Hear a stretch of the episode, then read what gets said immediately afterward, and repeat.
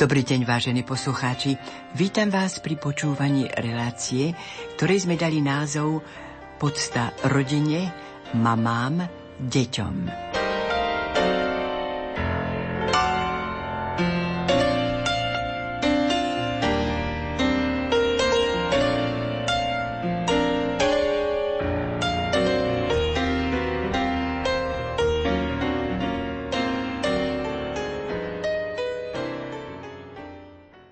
Vítam v štúdiu monsignora Mariana Gavendu. Najsilnejší vplyv na vývin životného štýlu má rodina a jej konštelácia. Cez výchovné a životné skúsenosti, ktoré vedú k poznávaniu seba samého, uvedomovaniu si vlastných zdrojov. Aké máte vy skúsenosti s rodinou, rodinným spoločenstvom? Čo znamená rodina, každý by mal vychádzať najmä zo svojej skúsenosti. A ja som si to uvedomil až vlastne na kontraste e, v troch situáciách. Raz sme sedeli s môjim priateľom High Bay, to je na konci Afriky. V Afrike som bol, Južnoafrická republika. Som tak na takom člne prevrátenom a som sa tak rozpomínal na detstvo a on tak počúval, počúval už pán cez 50 a hovorí, ale Marian, nie každý mal šťastné detstvo.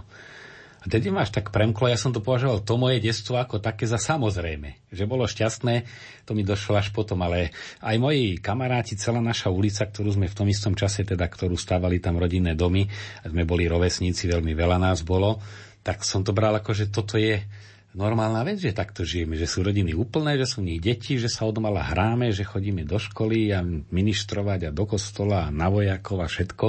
A tam som si to tak uvedomil a potom viackrát som mal um, z hostia v mojej relácii z Plamienka, um, pani riaditeľku aj zakladateľku, ona tak potom už po nahrávaní hovorí, no ale ja si myslím, že každý si nesieme z detstva nejaké zranenia. A hovorím, tak ja teda určite nie. Ona ne, to nemyslíte vážne. No hovorím, rúhal by som sa aj Pánu Bohu, aj osudu, keby poviem, že ja som mal nešťastné detstvo. Ja si nepamätám z detstva nejakú vážnu, nejaký škrabanec, že by niečo som dramaticky prežíval, že mama neprišla domov a trošku obavy, kde asi je samozrejme, alebo také drobnostičky, ale ale no tak som si to vedomil, že vlastne toto bolo šťastné detstvo a keď tak spätne pozorujem, ďačím za všetko ostatné tomu.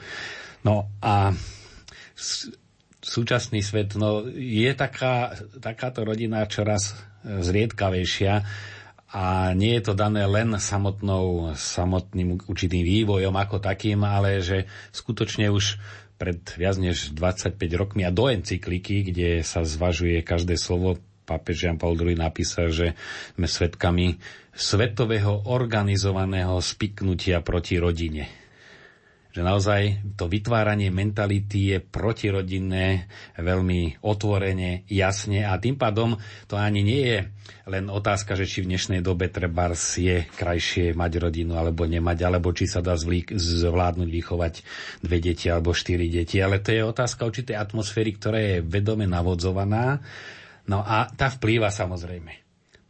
To je tá ťažká úloha aj pre rodičov a hlavne aj rodičov voči deťom, aby necítili nejaký komplex, že my sme uh, už len povedať normálna rodina znamená takmer porušovať zákon, lebo už je to homofóbia, ako by tá iná nebola normálna. No ale ja si predsa len myslím, že rodina je rodinou, keď je tam otec, matka, deti a keď tie vzťahy sú ozaj vzťahy lásky, že vždy nie sú, ale vždy to aj keď nie sú, vnímame ako čosi negatívne a nie pozitívne toto si myslím, že ako si si byť vedomý, že skôr my máme to čosi viac. Ja si pamätám z detstva, e, že moji rovesníci, ktorí napríklad chodili do pionierského tábora a u nás tam bol veľmi pekný pionierský tábor s veľkým kúpaliskom, my sme to nebrali ako čosi menej, že nejdeme do pionierského tábora, ale čosi viac. To otec, keď nás chcel veľmi nastrašiť, tak povedal, keď nebudete poslúchať, dám vás do pionierského tábora v lete. My sme si boli, my máme krajšie detstvo, šťastnejšie detstvo, nie nejaký e, komplex, že aha, otec sám robí z jedného plátu robotnického žijeme. Ja som nepamätám z detstva, že by sme si niečo akoby obmedzovali. A naopak to množstvo zážitkov, ktoré sme my mali, som tak cítil to ani deti z mesta. To bolo také, nie pohrdanie, ale skôr také, že im ich bolo ľúto, že oni žijú taký už druhoradý život oproti tomu, čo my sme mohli žiť. A aký bol váš vzťah k mame, keď ste odišli do Ríma a študovali ste tam? Písomný kontakt, alebo aj ste sa navštevovali? Tak mohli sme fakticky len písomne, aj to uvedomí, že e, tá pošta je kontrolovaná Áno. ale našťastie to až tak dlho netrvalo. No, ja som mal, mal taký osobitný vzťah, alebo teda aj my všetci, že tam sa nehovorilo e, veľa slov, e, veľa, a myslím, že aj k otcovi, aj k mame vystihujú práve básne Milana Rufusa, tam to vidím, tam ako si tam pamätám, že a do, do kvasku jej slzy kvapkajú tam, keď tomu dieťaťu pečie na cestu, že u nás sa to vyjadrovalo týmito gestami. Eh, a, a taká, treba mama je veľmi rada, keď sa doma zastavím, ale len tuší, že mám toho viacej, však prídeš inokedy, hoci viem, že by bola úžasne rada, aby som sa zastavil, ale tá taká odosobnenosť, eh, to vždy tam bolo, no tak je to, myslím, že to sú tie veľké osobnosti slovenských matiek ako takých, ktoré zabúdajú na seba a stále ale sú upriamené len na to dobro svojich detí tiež platí, že človek až keď stratí vlast, lebo v istom zmysle som nemohol rátať, že sa vrátim. Mi biskup povedal, Marian, keď chceš zostať, ale rátaj, že nikdy neuvidíš rodičov, súrodencov a Slovensko. Tak vtedy tá hodnota nesmierne vyrastie a si človek uvedomí. To, čo si bežne uvedomujú deti, keď im zomrú, takí mladší najmä rodičia, treba na rakovinu, že čo bolo vlastne na tých rodičoch veľké, si tú otázku kladú aj predo mnou, lebo bývam často v takej situácii, že prídem do tej rodiny. A nakoniec vidíme, že tie zdanlivé úspechy v ľudských očiach splasnú a zrazu je to, čo si veľké na té máme, že bývali raňajky pripravené, že bola desiata nachystaná a, a vnímajú to tie deti ako niečo obrovské lebo vnímajú ten vzťah a že vlastne týmito drobnosťami sa vytvárala tá celková klíma rodiny, v ktorej žili. No a to je samozrejme aj na pozbudenie, že no, neraz, keď už dolahnutie tie praktické problémy, e, hrozí, že pre stromy nevidíme les, ale že práve nimi sa utvára to, čo si posvetné, čo je rodina a som aj teraz prišiel zo Svetej Zeme čerstvo, tak e, vždy to v Betleheme zdôrazňujem. Ježiš sa narodil uprostred rodiny bežnej rodiny v Jozefových príbuzných. Tam aj Mária posledné týždne a možno mesiace čakala na pôrod s Ježišom už uprostred rodiny. Tam aj žili potom po narodení, že rodina je to najbožskejšie, ako Boh vstupuje do života, nielen Kristus v tej betlenskej konkrétnej rodinke, ale že cez rodinu Boh najpriamejší a je to jemu najprimeranejší priestor, v ktorom sa cíti dobre, čiže je to priestor, do ktorého akoby šaty, do ktorých sa zmestí a tým pádom je to niečo ozaj božské.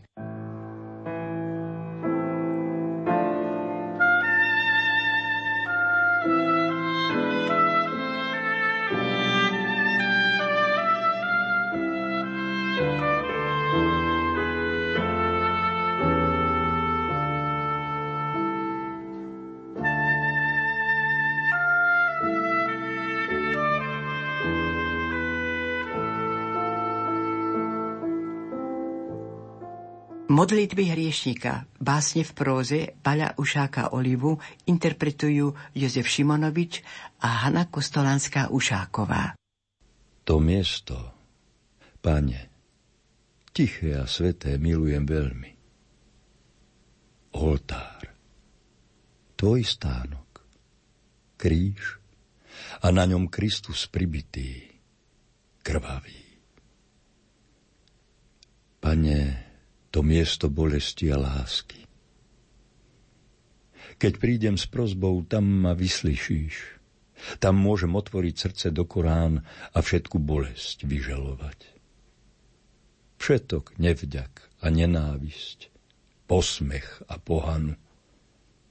Všetko, čo bolí, lebo si mi tak málo toho dal, aspoň tak vidím vždy, keď porovnávam tvoje bôle s mojimi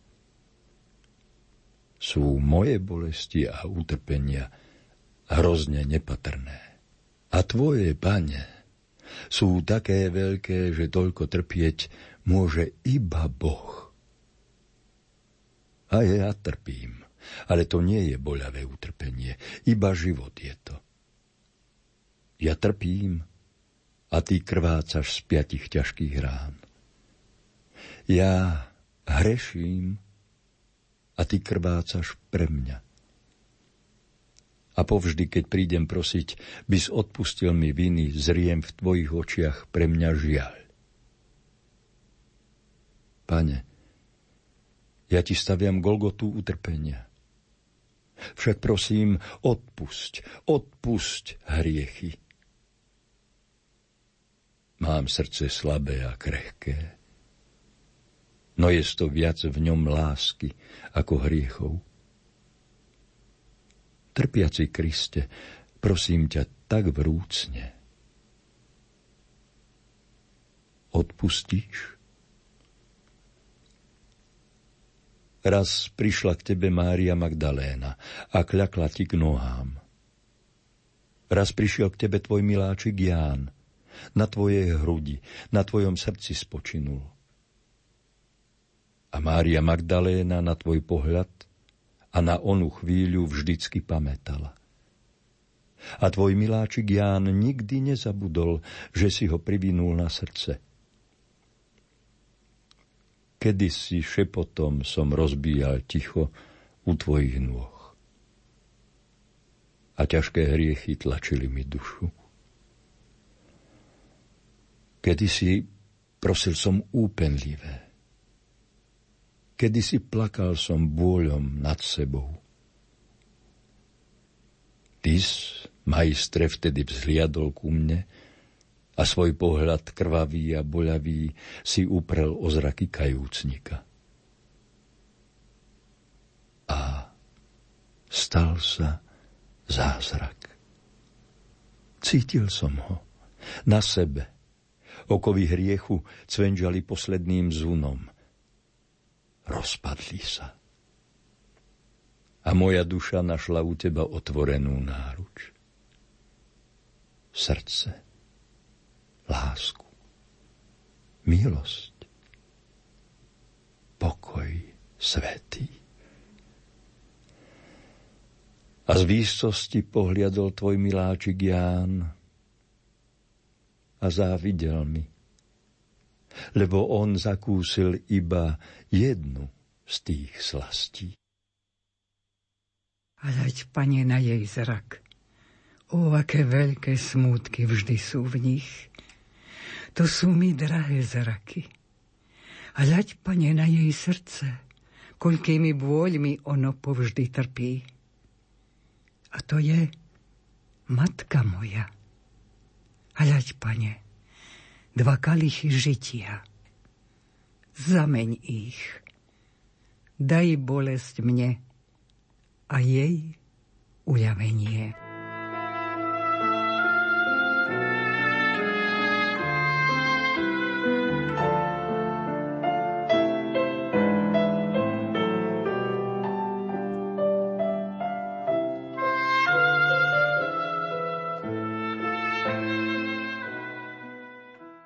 Teodor Kryška, výber z autobiografických esejí Srdce Sisyfos. Matka, oheň, slnko, východ, chlieb. Toto a ešte azda i iné pojmy sú základom ľudskej kultúry, dodajme, že aj spirituality. Prečo by inak ľudia stavali ohniská vo východnom rohu obydlia? Obydlie predsa kedysi dávno nebolo iba úkrytom pred vonkajšou nepohodou, úkrytom pred temnými silami prírody, ale aj chrám. Obydlie bolo metaforou vesmíru, v ktorom slnko a oheň patrili k centru jednotlivého aj spoločenského života. Boli sme naozaj veľmi chudobní. Šiesti sme žili iba z ocovho platu, ktorý sotva dosahoval dve tisícky ak si na to vôbec môžem pamätať, ako výhybkár dostával okolo 1700 korún. Ale je celkom možné, že takú sumu dostával až neskôr. Ale mali sme doma vedrá plné medu, ako som už spomínal, to boli naše vitamíny.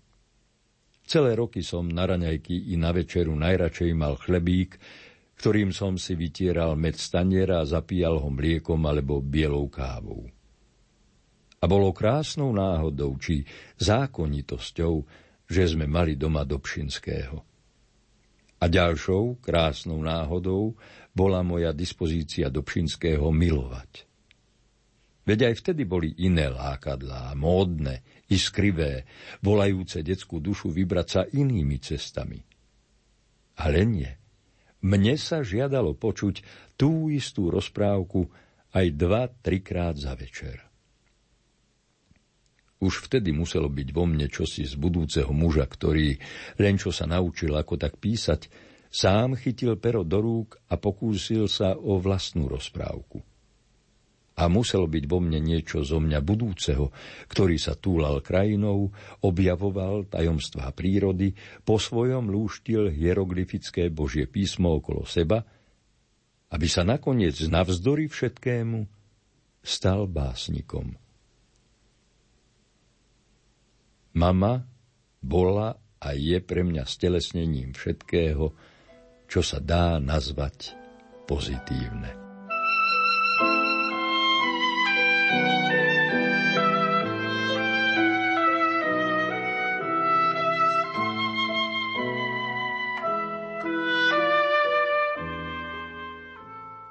Teodor Kryška za matkou. Po polnej ceste kráčame. Ja nesiem svoj uzlík kostí, moje psíča blšky. Obaja počúvame žitko, žltú pieseň. Je taká krásna. Pod chvíľou sa mlčky k stanici obzriem. Hodne sme už prešli. Pred nami vietor z prachu dvíha kostol, kam letí havran, aj keď nie je hriešny. Míňame jabloň, sklonená tu s podstou počestných zdraví obťažkaná plodmi. Pán Boh daj šťastia. Zdravím starku v tieni a je mi fuk, či je to pozdrav vhodný. Pán Boh daj šťastia. Nie si unavený, synček môj, vraví striebrovlasá pani. Len usmejem sa, mekko hodím rukou, no veru viacej ako takto v lani. Koľko už tade prešlo mojich vnúkov. Kráčame ďalej, ja a moje psíča. Kilometr je ešte ku kostolu. Tri mladé straky s krikom vzlietnú skríčia. Kostol má slnko ako aureolu, drevený svetý od samého rána. Odrazu ustrniem a bežím z piatky. Ja somár sprostý, veď to bola mama. Či nepoznávam obraz vlastnej matky? Nikoho nie tuž pod jabloňou v tieni. Len čerstvo vysedené miesto svedčí, že onen obraz starej sivej ženy nebol sen ani prelud. Škoda rečí. Krútil som hlavou od tých planých čarov, čo v duši zhorkli ako v ústa chlebík, keď som sa dlho modlil pred oltárom. Bože,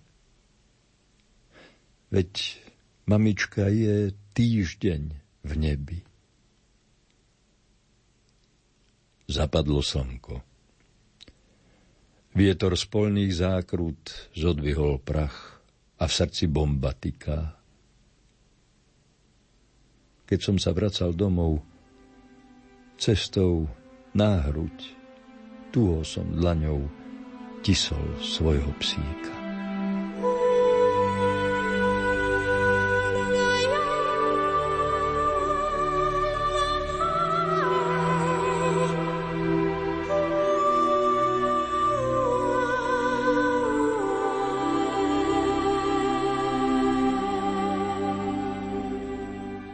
Paľouša Goliva Oblaky. Oblaky ako vrstvy nocí, oblaky ako rybie oči, oblaky ako v hĺbke dolu v mori, oblaky smútok mŕtvy, živý, chorý,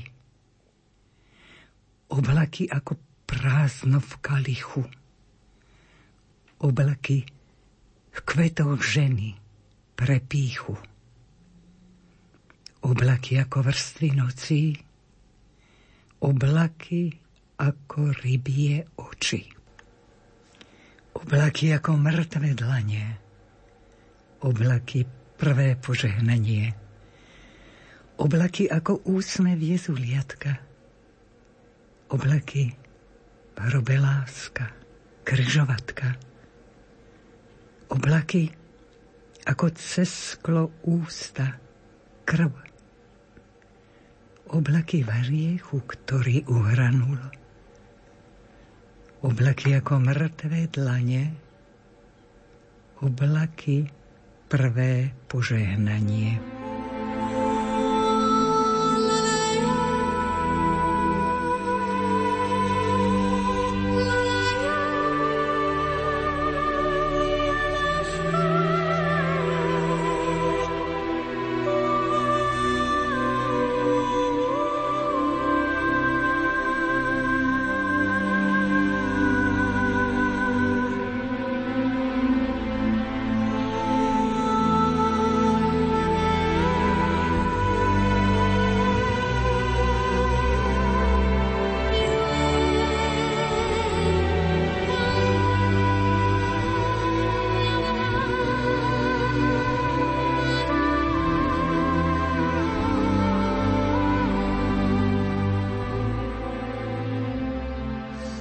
Pajouša Goliva, sestričke.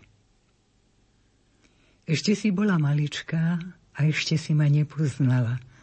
Boskával som ťa na líčka v slávičích piesňach tralalala. Písal som prvé verše plačom do samoty. Zbúrené vlny, sen, chlapcové pestré nvoty, do noci iskrili a svetojanské mušky. Ešte si nebola, už som ti hľadal stužky. Už som ti rozvíjal zázraky v podvedomí. Prede sa mužovi diaľka raz cez sklo zlomí.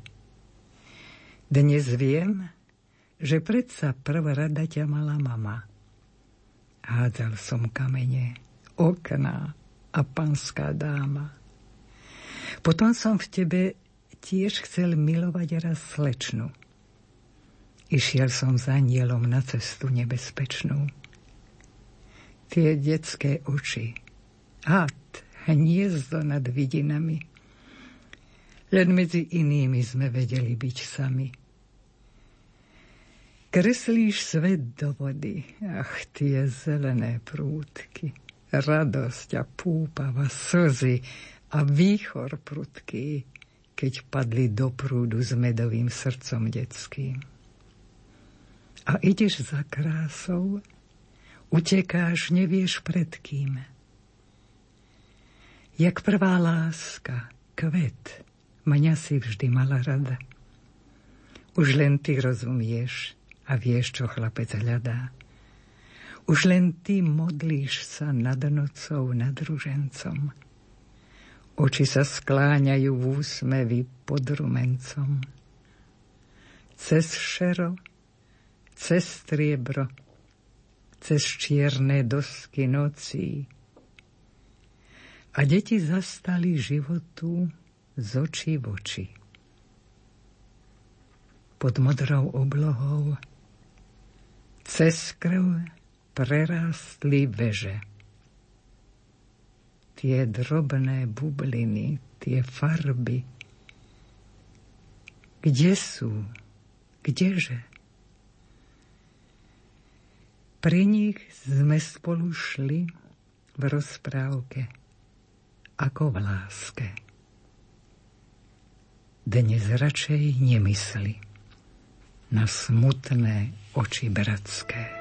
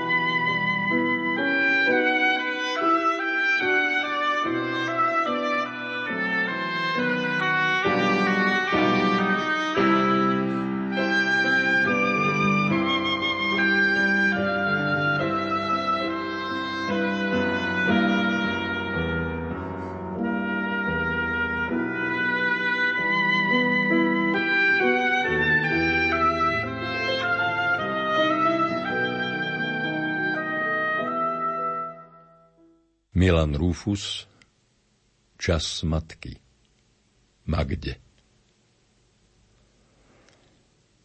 Ďakujem za úžas. Madonna, matka, žena. Za srdce pre Zuzanku. Ďakujem deň čo deň. Boh iste miluje ťa. A dal tak, že i ja som tvoje veľké dieťa. Nechže ťa chráni a o teba sa bojí, ako sa bojím ja v tom mojom nepokoji ľahučko o ťažkom. Túženia, súženia, vždy sa to podobá. Nie je mi súdená pokojná staroba. Čo bolo v počiatkoch, bude aj pred koncom. Srdce, jak čierna zver, uteká pred honcom a na tom úteku nájde pár pekných vecí – Vždy sa to podobá. A všetci sme v tom. Všetci. Cérka. Koruna ostane, aj keď z nej spadlo lístie. Čo ostane zo mňa? Cestička krivo rovná, a vrázky pred i za čelom? Ostáva mi to čisté, prisahám pri kolíske. Žil som tu za nielom.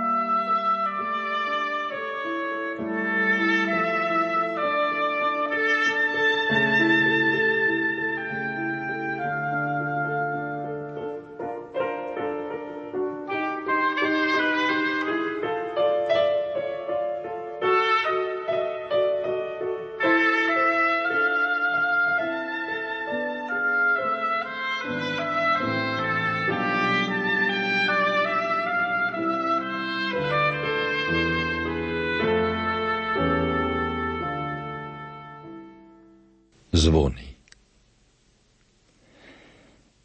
Budievajú ma zo sna zvony.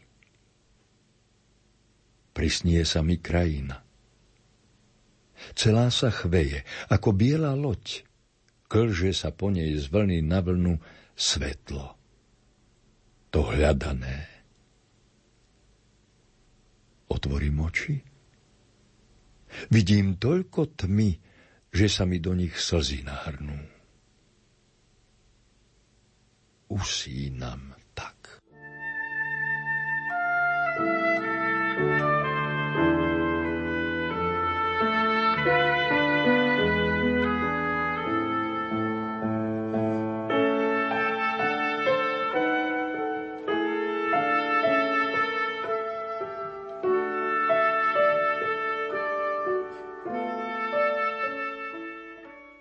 pod zvonom. Unavení sme, ja i ty. A všetko míli. Jak pod zvonom sme, zakrytí tým, čo sme žili. Skús teda. Udri. Vyraz tón z nemého kovu. A počúvaj, či zaznie zvon na pohreb slovu, rozsypanému po zemi v dvojdomom strachu. Jak náhrdelník, zložený z bláznovho hrachu. Počúvaj, hľadaj znamenie, zvuk, signál, príchod. Ak áno, hovor, akže nie, vyvoľ si ticho.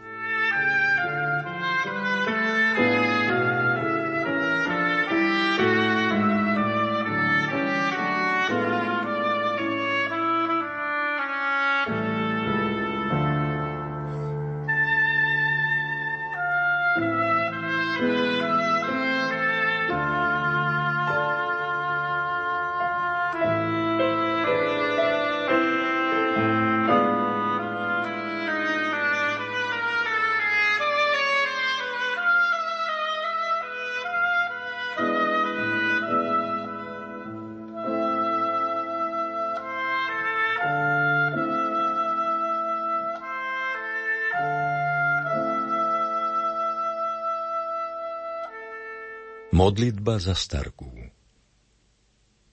Matička Božia, ty deťom dvakrát milá, počúvaj, čo ti teraz rozpoviem. Nechaj nám starkú, aby mi dlho žila. Starká má pre mňa času, koľko chcem. Starká je vľúdna, má Boží pokoj v duši. Starká sa o nás s nikým nedelí. Má času ľúbiť nás a nič ju nevyruší. Pri nej má týždeň sedem nedelí. Matička Božia, ty, ktorú nepoznáme, no vieme o tebe, ozvi sa na môj hlas. Nechaj nám starku, my spolu niečo máme. To nikto viac už nemá, okrem nás. Modlitba za Slovensko Viem jedno hniezdo. Rád ho mám. V ňom ako v Božej sieti je mnoho otcov, mnoho mám a mnoho, mnoho detí. To hniezdo uvil stvoriteľ a sám aj určil komu. Koho tam pozve prebývať do človečieho domu. Kto si bude smieť odomknúť i zamknúť jeho bránu. Kto pluhom krájať ako chlieb zem Bohom darovanú. Viem jedno hniezdo rád ho mám. Hreje ma dňom i nocou, vystlané mekkou vravou mám a mozoľami otcov. Môj dobrý Bože, zhliadni naň. Stráž nám ho neustále. Á, aspoň ty ho veľký chráň. Keď si ho stvoril, malé.